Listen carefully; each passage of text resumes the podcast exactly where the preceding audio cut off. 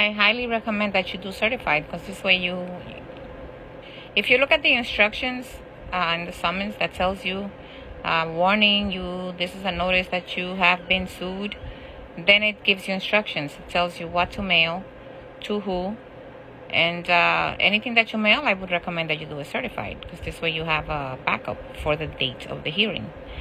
Um, when I do it, when the customers retain my services for the guided and for the step by step guided instructions, I do two other steps. But you want to do it, you need to do your own research online. So good luck.